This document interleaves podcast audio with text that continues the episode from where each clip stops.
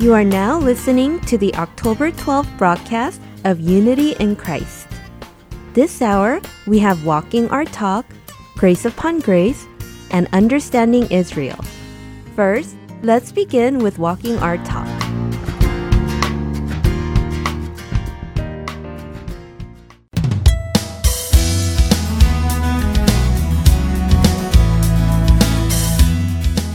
Welcome to Walking Our Talk with Alan and Polly Heller. Join our conversation as we discuss practical ways to apply spiritual principles to your everyday life and help you walk your talk one step at a time. Welcome to Walking Our Talk with Alan and Polly Heller. Hi, Polly. Hello. We always like having her around. Oh, yes.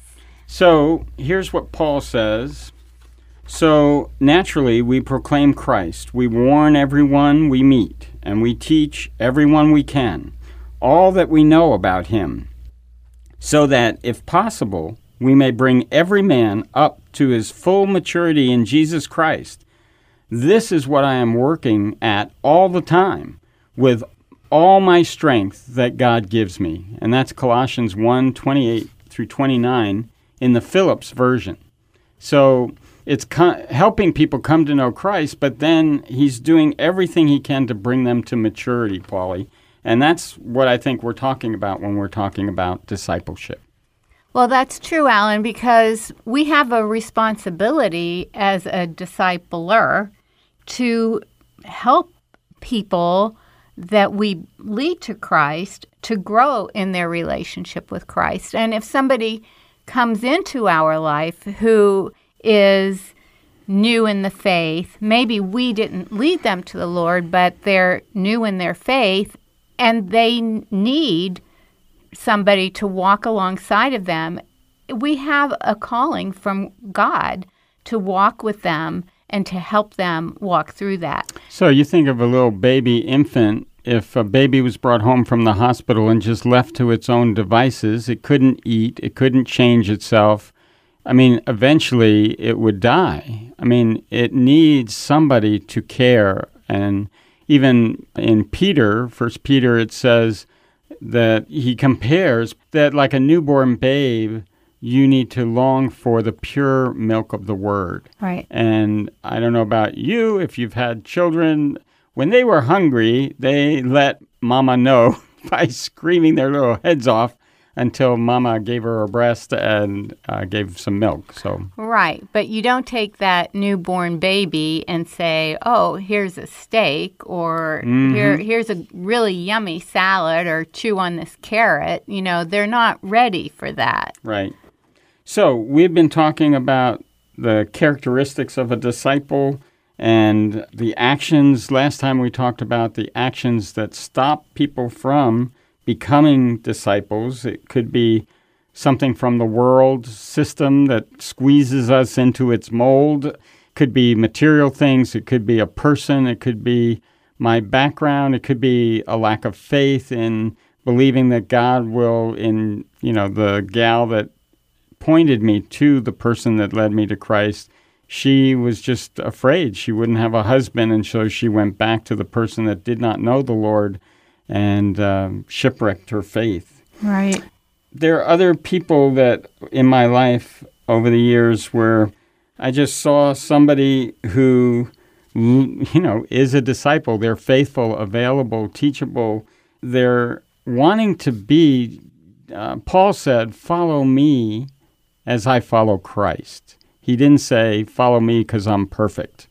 And so there were two people very good at leadership, but one was centered around God, and the other guy was centered around, he, had a secret sin of pornography and was destroying his life, but his skills uh, to be able to help me at work were great. But in the midst of it, those were the things that were eating at his soul, and eventually that turned around.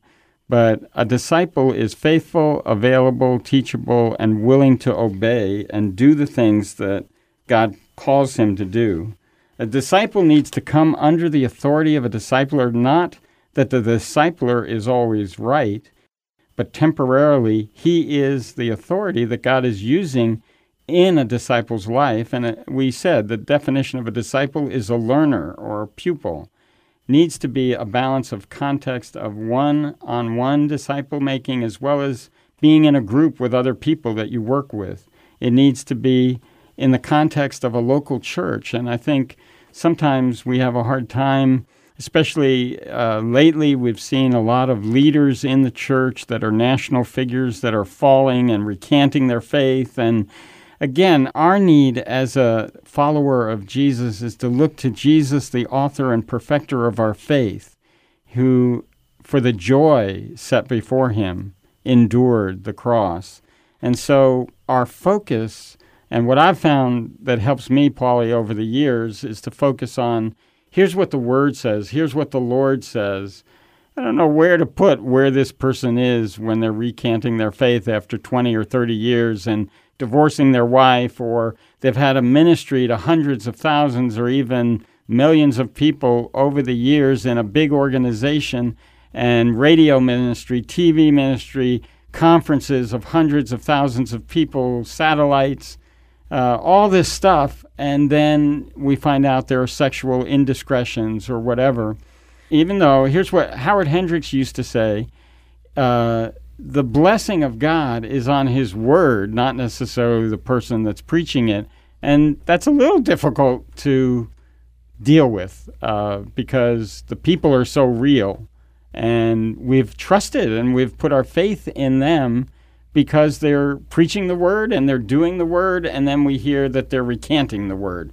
And so that's a very difficult place. Yeah that's hard. And part of it is that with all of our social media and our television uh, people get so much more exposure to so many more people than even like Jesus fed the 5,000. So how what was his largest audience ever when he was speaking live to a group of people? Maybe 5,000 people and any one of us can put out a video on YouTube and have many, many, many more views on YouTube than Jesus uh, had at one time when he was speaking. So, because of that massive amount of exposure, so many audiences can see what somebody is saying, hear what somebody is saying, and it can really cause somebody's ego to get very, very puffed up in their picture of themselves to get distorted. Well, not only that, I mean, somebody said that the for those of us in ministry and who are very successful, the target is much bigger for the enemy. So it's not oh, right. always the pride of the person that's causing them to fall. Sometimes there are attacks from the enemy as well, well outwardly. Yeah, that, and temptations that they may fall to. And the fact that if somebody is exposed as having a sin in their life at some point in their life or in some area of their life, that doesn't mean that they are no longer a Christian or a believer. The word makes it very clear that these people need to be restored, and God's heart is for for people to be restored after they've gone through a period of confessing their sin and repenting of their sin and going through a process of recanting their not their faith but their sin and coming back to a place of walking with the Lord again. And that that's just what we all need to do. It's just that we don't all have audiences of millions of people following us and being affected by us. And the the hard sad thing is people now who are completely recanting their faith and walking away because they no longer agree with a certain piece or part or teaching of Christ. And that's another entire topic. But one of the things that I was wanting to talk about when, when we were talking about teaching faithful men or women, this situation that I ran into with a woman that I was discipling who was going along well and but she was still fairly young in her faith when her husband was unfaithful to her. Mm-hmm. And she could not forgive him. And i told her that she needed to forgive him. She didn't want to because of her own history and her own background with a father who had been unfaithful to her mother. Right. and so she had grown up with a bitterness toward men who are unfaithful and uh, you know Which, kind of this I mean, that's pretty normal. right of course but it was her flesh and yeah her husband needed to be disciplined for what he had done. He needed to change his ways and to ask forgiveness and to go through his own process of forgiveness and restoration. But as he was going through that, she absolutely refused to forgive him. Hmm. And I could see that I couldn't break through that barrier in her life. Hmm. And I knew, even though I had led her to the Lord, I couldn't disciple her hmm. any longer because this was such a major stopping point in her life. And she thought that if she forgave him, then she was completely letting him off the hook and he was making a fool of her and all of that stuff. At some point, I just had to release her and say, okay, Lord, you have to deal with her in this area in her life. And even though I still love her and I talk with her occasionally, I cannot say that she is my disciple. Right. And I mean, one person waters, one plants, and God gets the increase. And I think that needs to be the attitude of us as disciplers. And I'd like to do a series of podcasts on what makes a discipler, what is a good discipler, and what are some of those characteristics. And one of them is that it's not about you. Again, Rick Right. Warren's purpose driven life, the first sentence is it's not about you. It's about what God's doing in people's lives, not about what we're building or what we think, you know, it's a intoxicating thing to see people's lives changed unbelievably and go from darkness to light. But it's not about us. It's about the Word of God and the Spirit of God and God Himself drawing that person into that relationship. And so you do whatever you can. Um, you know, we knew a couple one time. There was, you know, the wife was in our house all the time and raised kids together, and we're in the same Sunday school class, in the same church, and the same activities that we did together. And one time we went on a retreat with them, and the husband opened up about something that was very difficult for him to share about. And we came back from that weekend after knowing these people for about, I don't know, five or six years and just totally being entwined in our lives. And we were wondering why she didn't get in touch with you. And the next thing we heard was, My husband told you, told me, do not talk to me. And so the shame of his past, instead of unlocking a door and him walking through it, he slammed the door shut and we no longer had a relationship until later on God allowed us to bring it back, which reminds me of, you know, Paul and Barnabas having their great disagreement over John Mark and Paul saying, you know, he's not useful for the ministry. He turned his back on me. And then Barnabas said, no, he's useful for the ministry. I'll take him. And then later on, Paul says, yes, he is useful for the ministry. So I think we need to take people, you know, somebody said we should look at what's going on in the segment of life. This segment of life may be a shipwreck and terrible, but possibly they may repent, they may recant, and go back to their first love. Well, I, I think again of the illustration that we gave earlier about the rich young ruler coming up to Jesus and Jesus saying, Well, you just need to sell everything that you have and come and follow me. And he was like? I mean, you hit on the one thing. Mm-hmm. You know, my security is in my wealth. My security is in all these things that I have. And you're asking me to get rid of all that? Can't I just come and follow you without having to do that? And Jesus loved him. He looked on him with love and compassion because he knew that this was the one thing that was going to be hardest for this guy to give up and follow him. And I think of, of my friend who could not forgive her husband. That was too much. That doesn't mean that she doesn't have salvation. That doesn't mean that she doesn't love the Lord. But it just means that in terms of being a disciple, she limited her growth because she couldn't forgive in this area. And that's as far as she can grow. She can't go beyond that point until she's willing to release that. So, we've been talking about characteristics of a disciple. And we talked about the fact discipleship is not just sitting over coffee and talking, although it may involve that. It's not an intellectual experience. It's not a program or a 13 weeks and then you're done. We talked about what is a disciple it's a trained person who's taught by somebody. You put yourself under the authority of that person to teach you, and certainly you'll have other people that will teach as well, but this is an intentional thing that you're doing, an experience that you're doing. And we talked about being a God pleaser, being diligent, having a heart for God, being available, being transparent. We talked about illustrations of what stops a person from becoming a disciple and going all the way. And we talked about 2 Timothy 2 2, where it says, Teach faithful men, and of course, men and women, who will teach others also.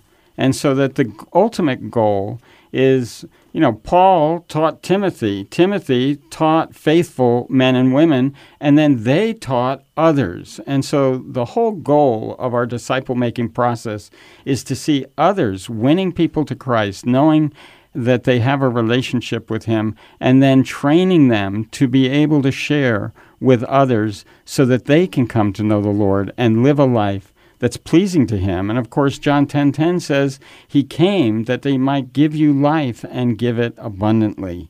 If you've never received Christ, if you've never invited him into your life, that's the first step of being a disciple.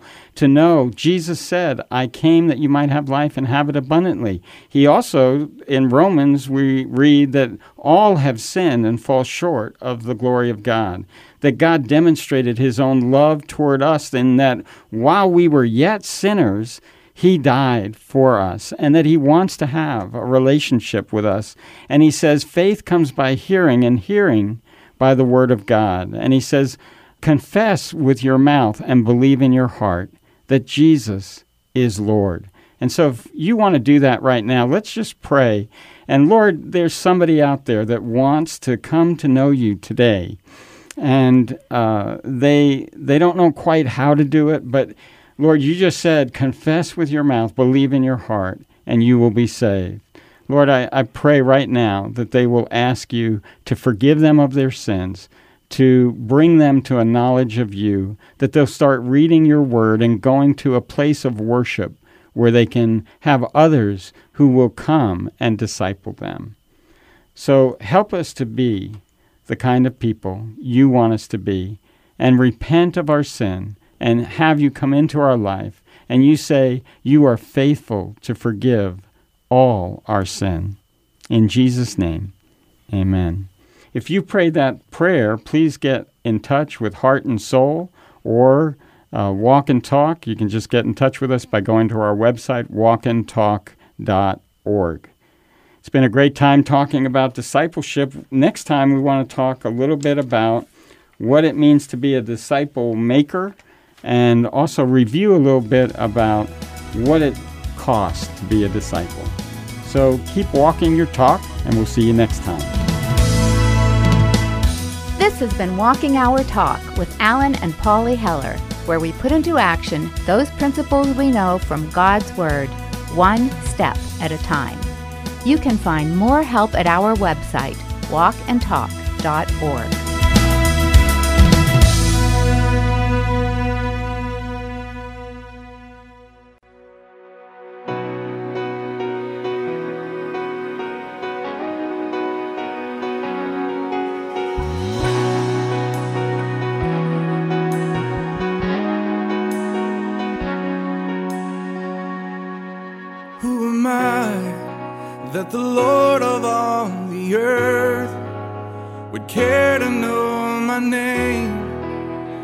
care to feel my hurt? Who am I that the bright and morning star would choose to light the way for my ever wandering heart? Not because of who I am, but because of what you've done. Not because of what I've done, but because of who you are. I am a flower quickly fading, here today and gone tomorrow. A wave tossed in the ocean, vapor in the wind. Still, you hear me when I'm calling. Lord, you catch me when I'm falling,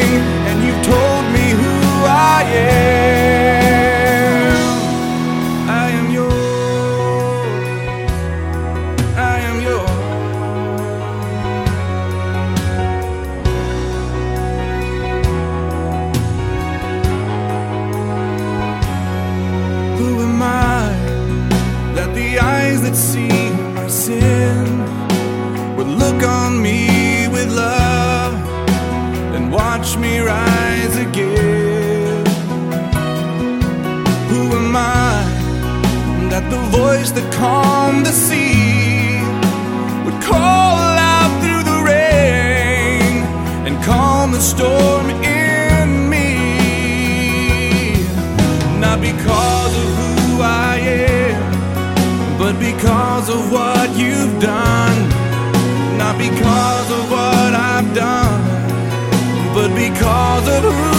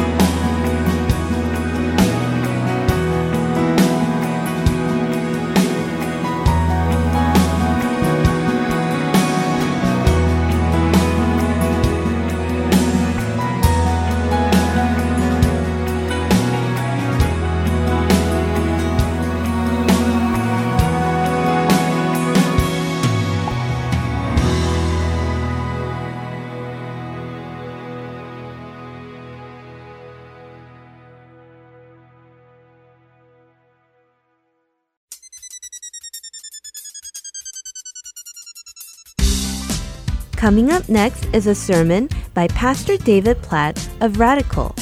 Today's topic is Unity in the Church based on Joshua chapter 7.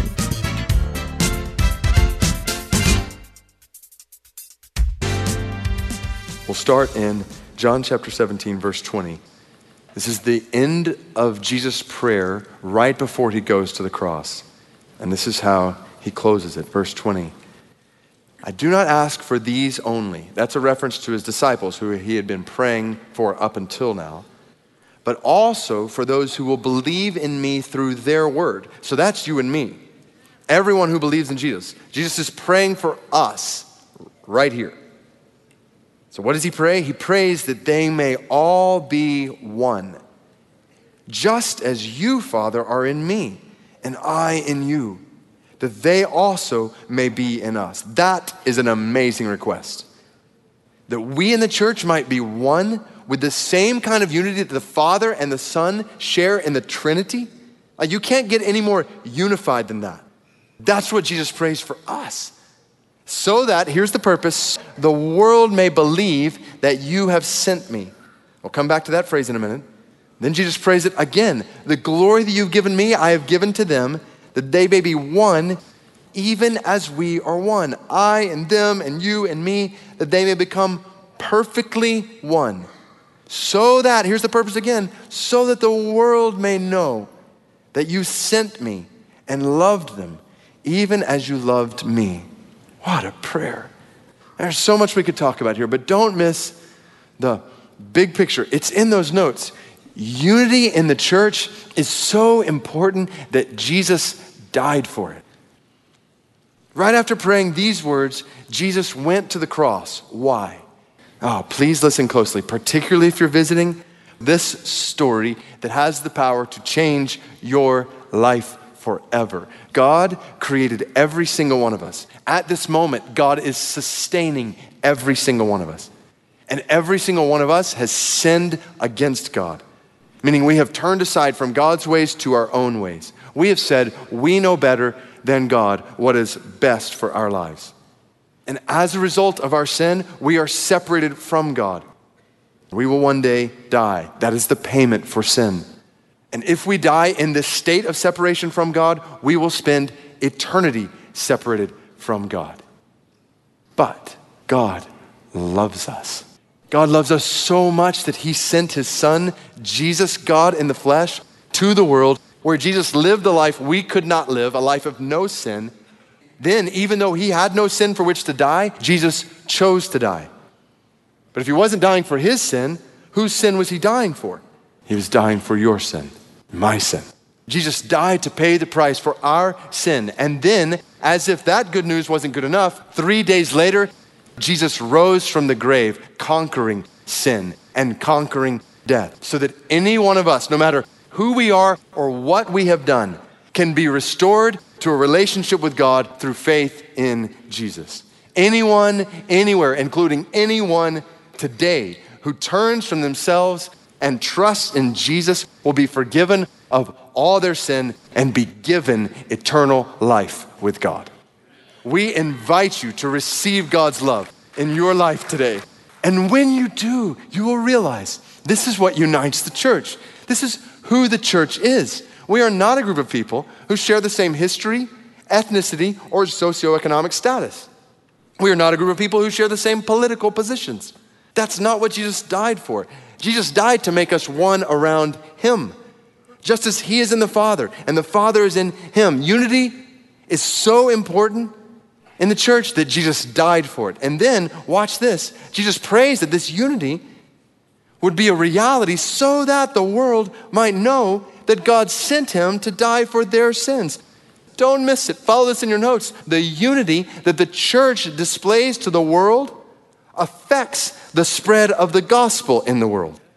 We talk all the time around here about taking the gospel throughout the city, throughout our country, to all nations, but don't miss it. We won't spread the gospel in the world if we don't show unity of the church. This is so important. Other people seeing Christ hinges in this sense on this kind of picture of unity. It's so important and it's so not easy. So that's where I want you to turn me over now to Romans chapter 14, verse 1. So let me set up the context here. Paul is writing this letter to a pretty cosmopolitan church at Rome where the followers of Christ in the church were having disagreements over what food to eat or abstain from eating. You had people who said it's okay to eat meat. You had others who said we should not eat meat. And there were disagreements about particular days that some people thought should be honored and celebrated, other people didn't. So, what does the Bible say to a church where the followers of Jesus in it disagree with each other? So, let's hear God's word. We're going to read from the beginning of chapter 14 all the way through chapter 15, verse 13. So, it's a long passage, but let's follow it all because this word has power. Listen to it. God says, Romans chapter 14, verse 1 As for the one who is weak in faith, welcome him, but not to quarrel over opinions. One person believes he may eat anything, while the weak person eats only vegetables. Let not the one who eats despise the one who abstains, and let not the one who abstains pass judgment on the one who eats, for God has welcomed him. Who are you to pass judgment on the servant of another? It is before his own master that he stands or falls, and he will be upheld, for the Lord is able to make him stand. One person esteems one day as better than another, while another esteems all days alike. Each one should be fully convinced in his own mind. The one who observes the day observes it in honor of the Lord. The one who eats, eats in honor of the Lord, since he gives thanks to God. While the one who abstains, abstains not of the Lord and gives thanks to God. For none of us lives to himself, and none of us dies to himself. For if we live, we live to the Lord. And if we die, we die to the Lord. So then, whether we live or whether we die, we are the Lord's. For to this end Christ died and lived again that he might be Lord both of the dead and of the living. Why do you pass judgment on your brother? Or you, why do you despise your brother? For we will all stand before the judgment seat of God. For it is written, As I live, says the Lord, every knee shall bow to me, and every tongue shall confess to God. So then each of us will give an account of himself to God. Therefore, let us not pass judgment on one another any longer, but rather decide never to put a stumbling block or hindrance in the way of a brother. I know and am persuaded in the Lord Jesus that nothing is unclean in itself, but it is unclean for anyone who thinks it unclean. For if your brother is grieved by what you eat, you are no longer walking in love. By what you eat, do not destroy the one for whom Christ died. Do not let what you regard as good be spoken of as evil. For the kingdom of God is not a matter of eating and drinking, but of righteousness and peace and joy in the Holy Spirit. Whoever thus serves Christ is acceptable to God and approved by men. So then, let us pursue what makes for peace and for mutual upbuilding. Do not, for the sake of food, destroy the work of God. Everything is indeed clean, but it is wrong for anyone to make another stumble by what he eats. It is good not to eat meat or drink wine or do anything that causes your brother to stumble. The faith that you have, keep between yourself and God. Blessed is the one who has no reason to pass judgment on himself for what he approves. But whoever has doubts is condemned if he eats, because the eating is not from faith. For whatever does not proceed from faith is sin. We who are strong have an obligation to bear with the failings of the weak and not to please ourselves. Let each of us please his neighbor for his good, to build him up. For Christ did not please himself, but as it is written, the reproaches of those who reproached you fell on me. For whatever was written in former days was written for our instruction, that through endurance, through the encouragement of the scriptures, we might have hope. May the God of endurance and encouragement grant you to live in such harmony with one another, in accord with Christ Jesus, that together you may with one voice glorify the God and Father of our Lord Jesus Christ. Therefore, welcome one another as Christ has welcomed you, for the glory of God. For I tell you that Christ became a servant to the circumcised to show God's truthfulness, in order to confirm the promises given to the patriarchs, and in order that the Gentiles might glorify God for his mercy.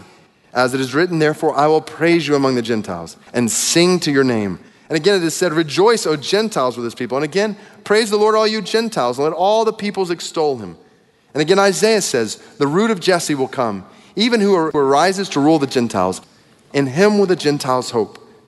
May the God of hope fill you with all joy and peace in believing, so that by the power of the Holy Spirit you may abound in hope. Again, there's so much we could talk about here, but let's get the big picture. So, if you're following your notes here, the general question being asked in the Bible then was How can a church hold together when some members are so different from each other? And I put general there because there are specific issues that are being addressed here in the first century between Jews and Gentiles about what food to eat or what day to celebrate that are very different from the context we're in now. And the references to strong and weak here are in some ways unique to that context, and they take a lot of time to dive into in order to truly understand. So, what I'm going to do today, for the sake of time, so we'll study this more in depth one day when we walk through Romans. But for today, instead of drilling down to that level, I'm going to stop one level up and just acknowledge there are differences here among the Christians in Rome. Some who are labeled strong here feel free, for example, to eat meat. Others who are labeled weak here don't feel free to eat meat. And it was causing all kinds of problems because each group was prone to think of the other, you should believe what I believe. And it affected the way they related to each other when, for example, they had a meal together or they came to a certain day. So that was the unique circumstance then that's in a variety of ways different from the situation we're walking through today. So we're not even saying in our situation today who might be strong or weak. Everybody likes to think of themselves as strong, but that's not the point today. We're just acknowledging here in the church of Rome on certain issues there were clear differences of thought, opinion, even conviction. And the general question the Bible is answering is how can a church hold together when some members are so different from each other? And I think that question makes this passage very relevant for us. We as a church have over a hundred nations represented in our church. We come from all kinds of different backgrounds, all kinds of different histories, from all kinds of different ethnicities, with all kinds of different traditions, even in the church. And as a result, we have all kinds of thoughts, opinions, and convictions that affect the way we relate to each other. So, how can we, as this church, hold together when some members are so different from each other? And the answer that the Bible gives in this passage is not be in different churches. So, the Bible doesn't say, have a church for the carnivores over here and the vegetarians over there. Or have a church for the Jews over here and the Gentiles over there. Probably would have been easier. But that's not what the Bible instructs them to do here.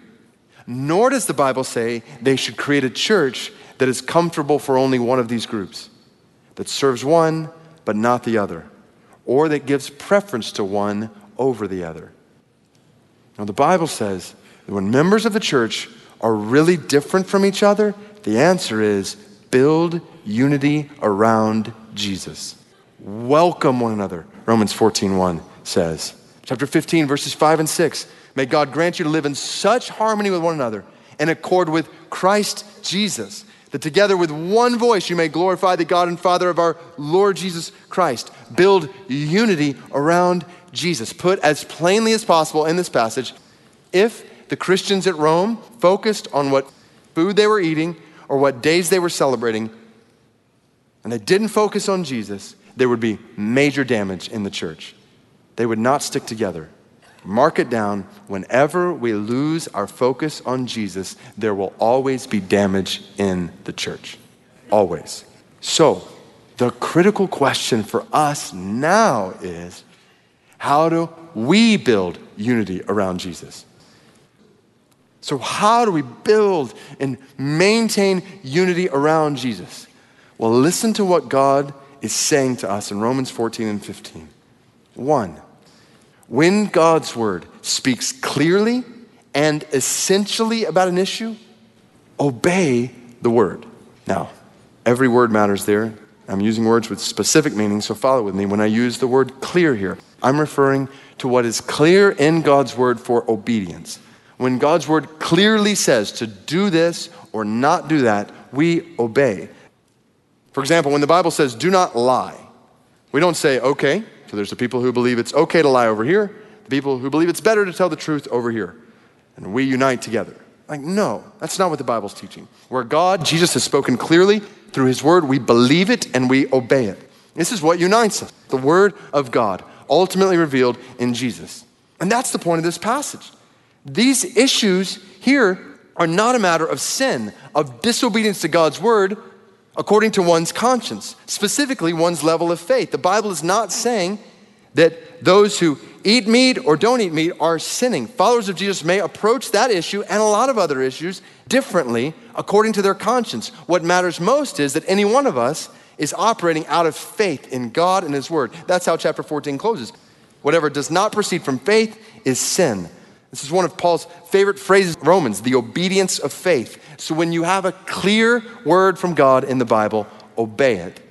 And then I added the word essential in your notes because each of these groups in Romans, to some degree, thought it was clear that they should or shouldn't eat meat. Paul, who's writing this letter, actually sides with the strong who are free to eat meat. If we had time to dive in deeper, we could look at why he would argue biblically. You can eat meat. For the record, I eat meat. But the point is, it's not essential to hold that conviction. One, to be a follower of Christ, and two, to be in the church together. It's not essential that we agree on this issue in order for us to have fellowship in Christ as the church. We are free to disagree and still have fellowship in the church. Not every issue rises to the same level. We have freedom in Christ in the church to think differently about some things. But that's the challenge, right? So, what do you do when you don't have a clear word from God in the Bible that is essential for Christian brotherhood, sisterhood in the church as we've defined here? And the Bible says when God's word does not speak clearly and essentially in this way about an issue, do what you believe best honors Jesus. That's the language. Romans 14, verse 6 The one who observes the day observes it in honor of the Lord. The one who eats, eats in honor of the Lord. Since he gives thanks to God, the one who abstains, abstains in honor of the Lord and gives thanks to God. None of us lives to himself, none of us dies to himself. We live to the Lord, we die to the Lord. Whether we live or die, we're the Lord's. The point is, we are free to do whatever we believe best honors Jesus. And you know what's really interesting? The Bible says here that it's good to have strong convictions about what we believe best honors Jesus, even in situations where we have freedom. And this seems a bit counterintuitive to me. Like if the aim in the church at Rome is unity, then I would expect the Bible to say about non essential things, don't have strong convictions. But the Bible actually says the opposite here. Chapter 14, verse 5 one person esteems one day is better than another, another esteems all days alike. Each one should be fully convinced in his own mind. The Bible doesn't say, don't have conviction about what you should or shouldn't eat, what days you should or shouldn't esteem. God actually says, you need to be convinced in your mind that what you are doing honors the Lord. And if that's abstaining from certain food, then so be it. If that's eating certain food, then so be it. So, in our differences, it's actually good for us to have strong convictions about what most honors Jesus. You think, well, doesn't that make the problem worse? People who are different have strong convictions? No, not if we follow the rest of what God's word says here. Keep going with me there in your notes. God's word says that when others in the church have different convictions on decisions that, as we've defined, are not clearly and essentially addressed in God's word, what do we do? We love them. Now, obviously, we love everyone who has different convictions than us on anything. The Bible teaches us to love our enemies. All the more so, the Bible teaches us to love one another. That's the thrust, really, of this entire section in Romans. Starting back in chapter 12, when God calls the church to love one another with brotherly affection, like family, genuine love. And you see this theme all throughout what we just read. Welcome one another. Do not pass unbiblical judgment on each other. Do not despise each other. Verse 15 if you do, you are not walking in love. Love others in the church, which means practically you listen to and respect others' convictions. You realize there are followers of Jesus in the church who think differently than you. And it's loving to listen to them. And then to respect the reality that they believe differently than you. The Bible could not be any clearer to every Christian Romans 14:1. Do not quarrel over opinions. Even opinions where you're convinced in your own mind. Don't quarrel with each other, verse 1. Don't despise each other, verse 10. And don't destroy each other, verse 15. Don't do it. We live in a culture of contempt, of disgust with those who think differently than us. This is evident, not just in the way we speak, post, or tweet, evident in the way we think. Here's the deal we may not disparage someone publicly with our mouths or our tweets or posts, but if we're not careful, we can build a whole case against them in our minds in which we conclude that we have it all right and they have it all wrong in a way that just feeds pride inside of us. And we don't even realize it. So, how can you avoid this temptation?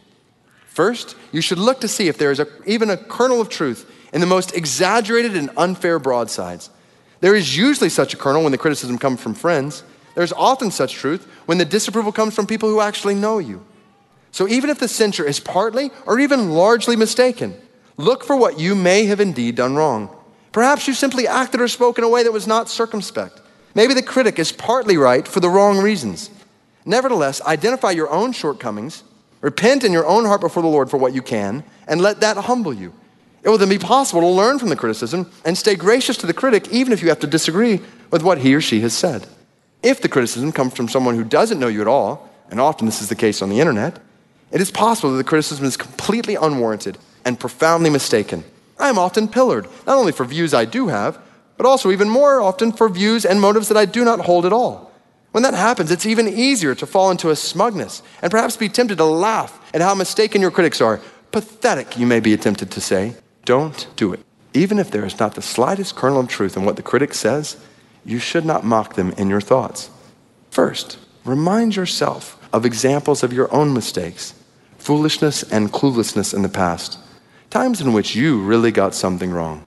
Second, pray for the critic, that he or she grows in grace.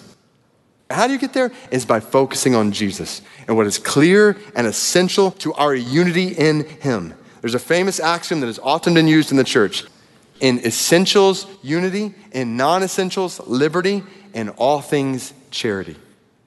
That's what we're dealing with a situation where followers of Jesus have convictions about a particular issue that is not clear and essential in God's Word. That leads to the last thing the Bible says here about loving one another amidst disagreements. And to be honest, I would think the Bible would stop before this one. Like, realize there's differences in the church, listen to and respect each other, focus on what unites you. Sounds good, let's call it a day. But God takes it one more step here.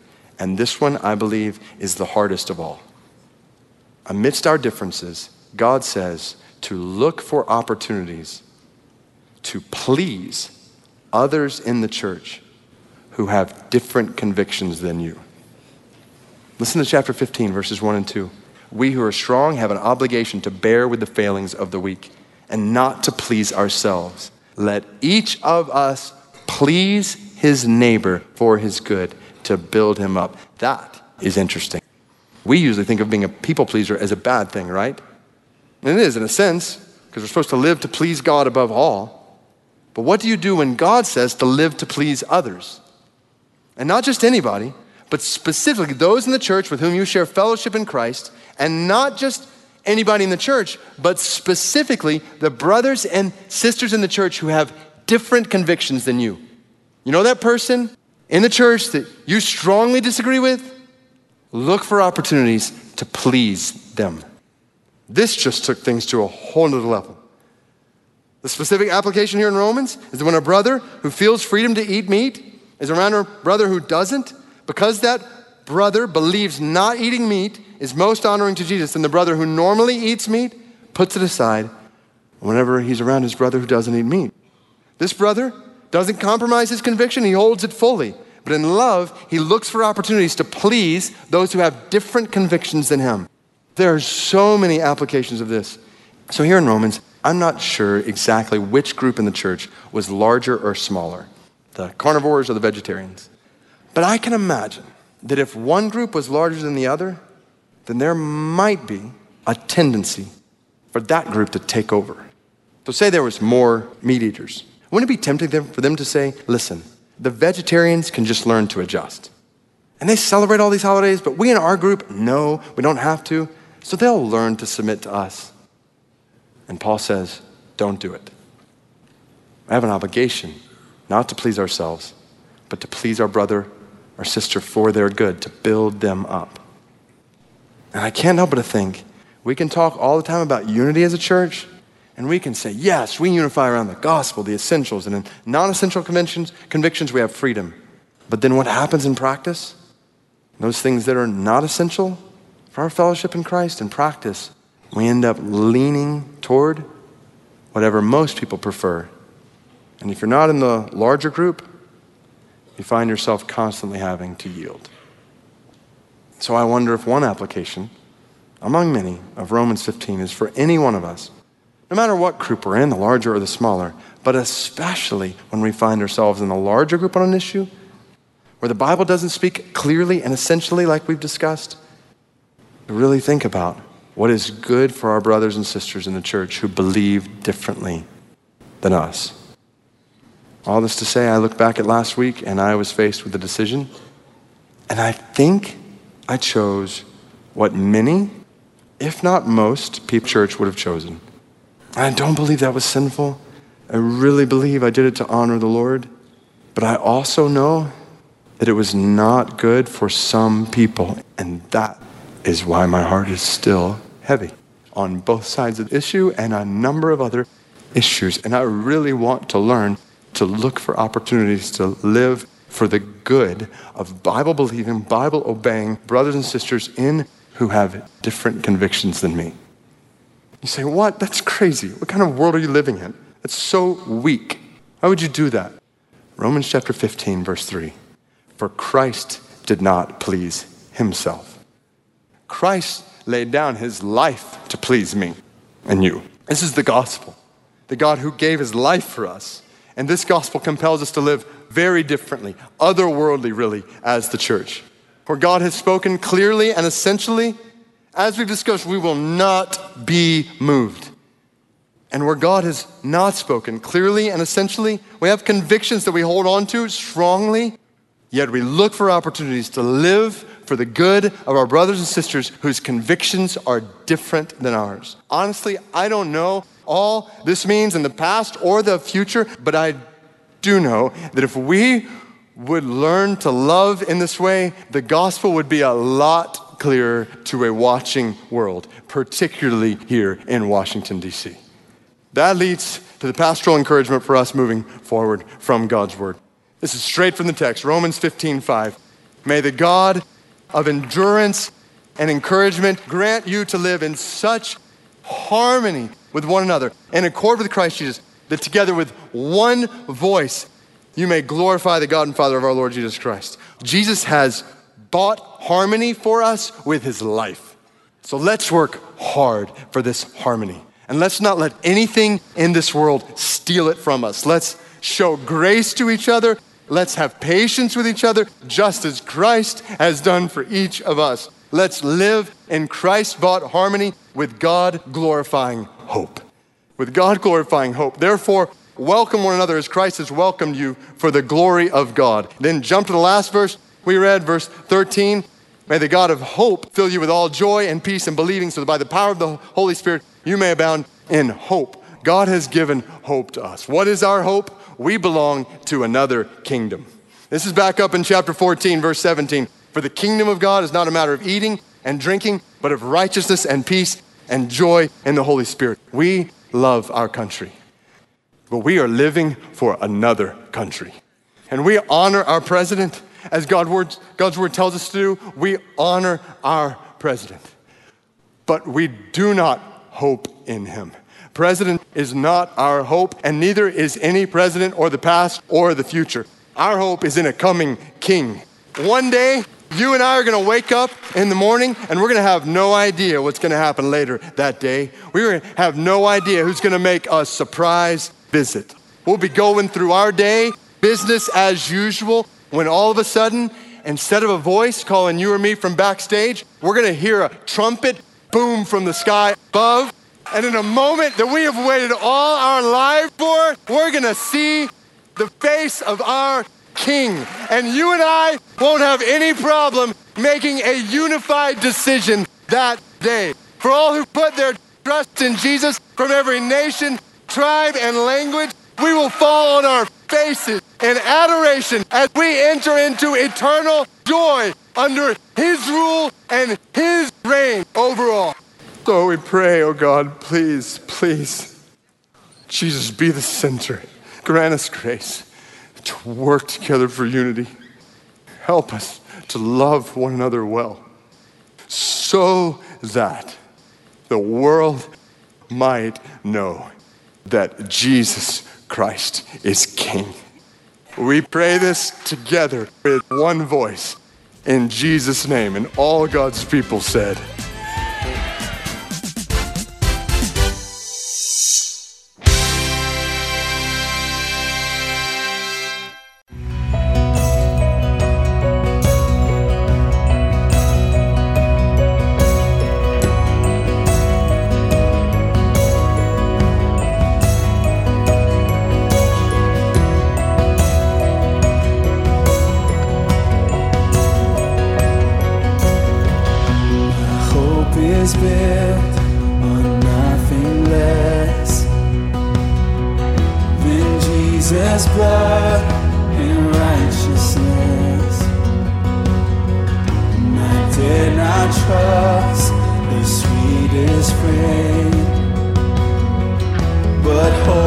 trust in Jesus' name. So when darkness when darkness seems to hide his face, I rest on his unchanging grace. In every high and stormy gale, my anchor holds within the veil. Christ alone, cornerstone, weak made strong in the Savior's love. Through the storm, He is Lord, Lord our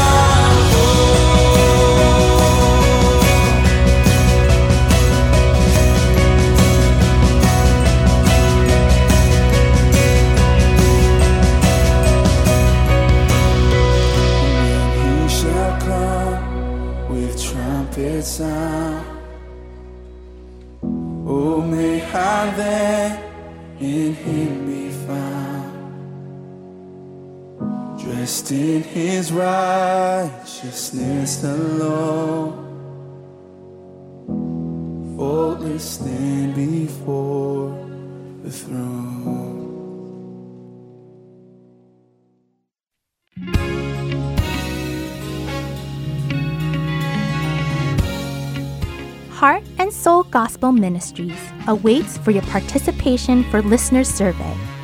Your opinion is highly valued. All gathered information will be for Heart and Soul Gospel Ministries. It will go towards our ministry's efforts to share the gospel. You may participate by completing the questionnaire survey delivered to your address or go online at www.heartandsoul.org. Our return address for paper survey is 12802 North 28th Drive, Phoenix, Arizona 85029. This survey ends November 15th. We wait for your participation and thank you for your input. Coming up next is Understanding Israel.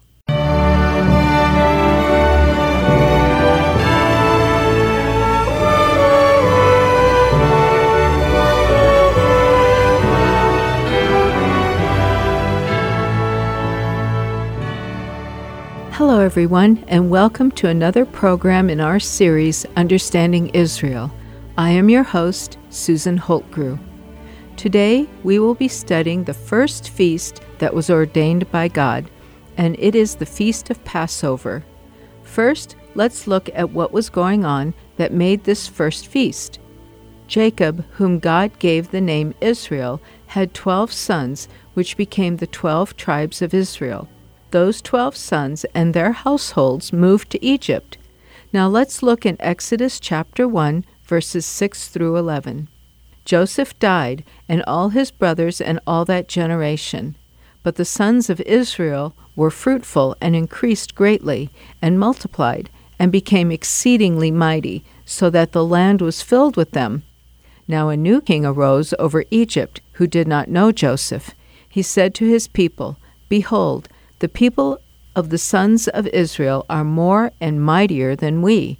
Come, let us deal wisely with them, or else they will multiply, and in the event of war, they will also join themselves to those who hate us, and fight against us, and depart from the land.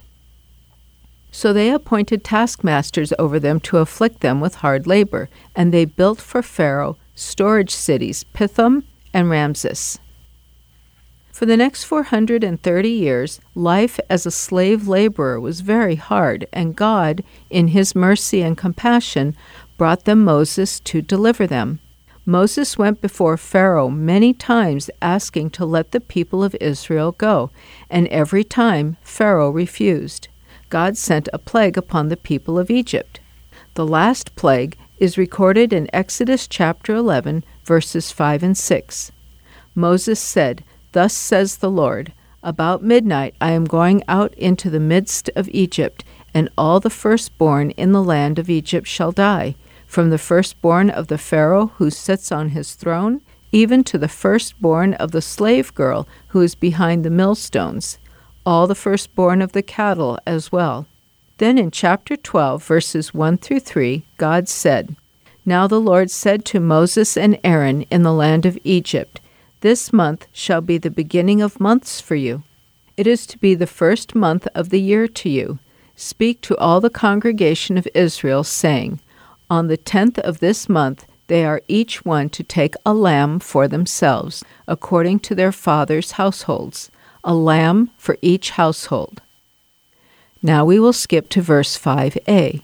Your lamb shall be an unblemished male a year old. And verses 6 and 7. You shall keep it until the fourteenth day of the same month.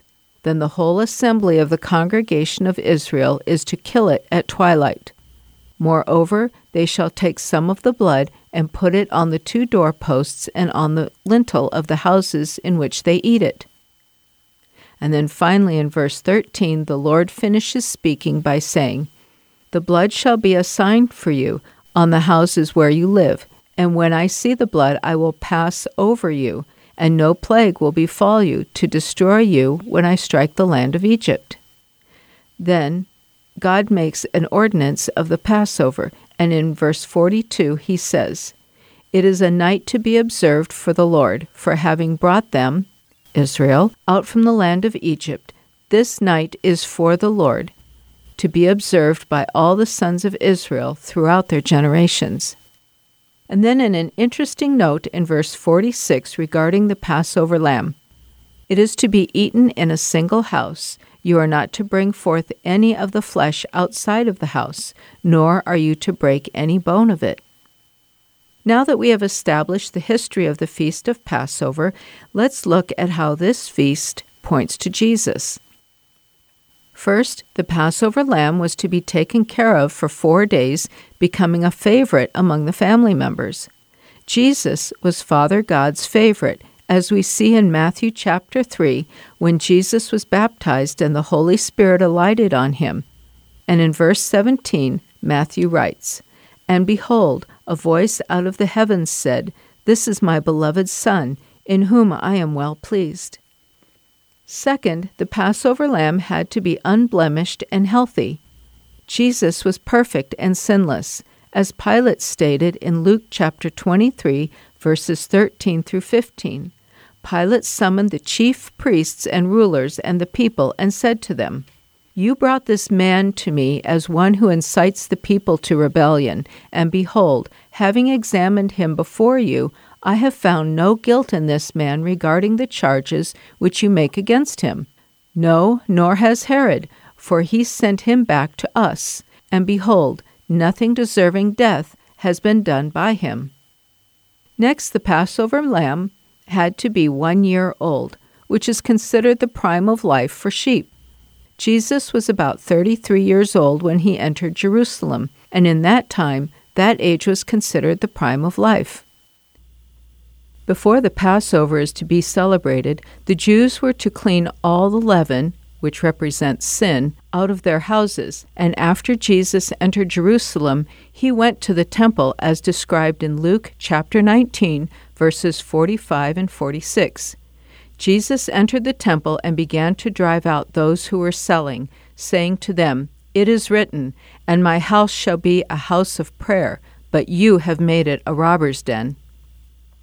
Then the Passover lamb had to be in the house for four days, where everyone in the family got to know him and love him. And Jesus was in the area of Jerusalem and teaching in God's house, the temple, for those four days. And in Luke chapter 19, verse 48, he writes, And they, the chief priests and scribes, could not find anything that they might do, for all the people were hanging on to every word he said. The people who were in the temple were getting to know Jesus and loving everything he was teaching them. Then the Passover lamb was to be killed at twilight. God brought twilight to Jesus, as Matthew wrote in chapter 27, verse 45. Now from the sixth hour darkness fell upon all the land until the ninth hour. The sixth hour is about three o'clock in the afternoon, and it lasted until about six o'clock. And in verse 50, Matthew wrote, And Jesus cried out again with a loud voice, and yielded up his spirit. Next, the Passover lamb was to be exposed to fire. Fire represents God's judgment, and Jesus was exposed to God's wrath and judgment for all the world, past, present, and future.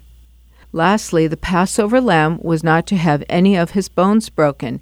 And in John chapter 19, verse 33, we see that after the soldiers broke the legs of the other two on their crosses, John writes, But coming to Jesus, when they saw that he was already dead, they did not break his legs. And in verse 36, For these things came to pass to fulfill the scripture, Not a bone of him shall be broken. Jesus is the Lamb of God. The early Christians saw the fulfillment of the Messiah in Passover. In Exodus, the Passover lamb was a new beginning in the Promised Land, freedom from the slavery of Egypt, and fellowship with God through Moses and the law. After Jesus' death and resurrection, accepting Jesus as your Savior, the Lamb of God offers a new beginning with Him freedom from the slavery of sin, and fellowship with the Father through Jesus, our Redeemer, now and forever. This ends our program for today, and I look forward to discussing the next feast next week. God bless you all, and goodbye.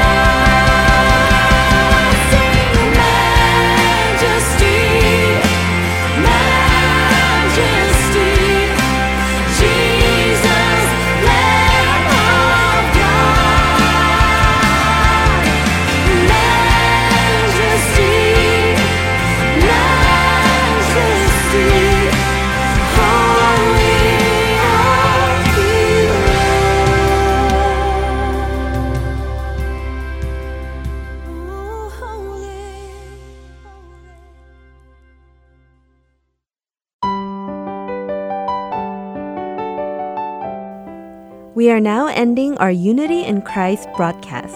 Thank you for listening, and I look forward to being with you again next week.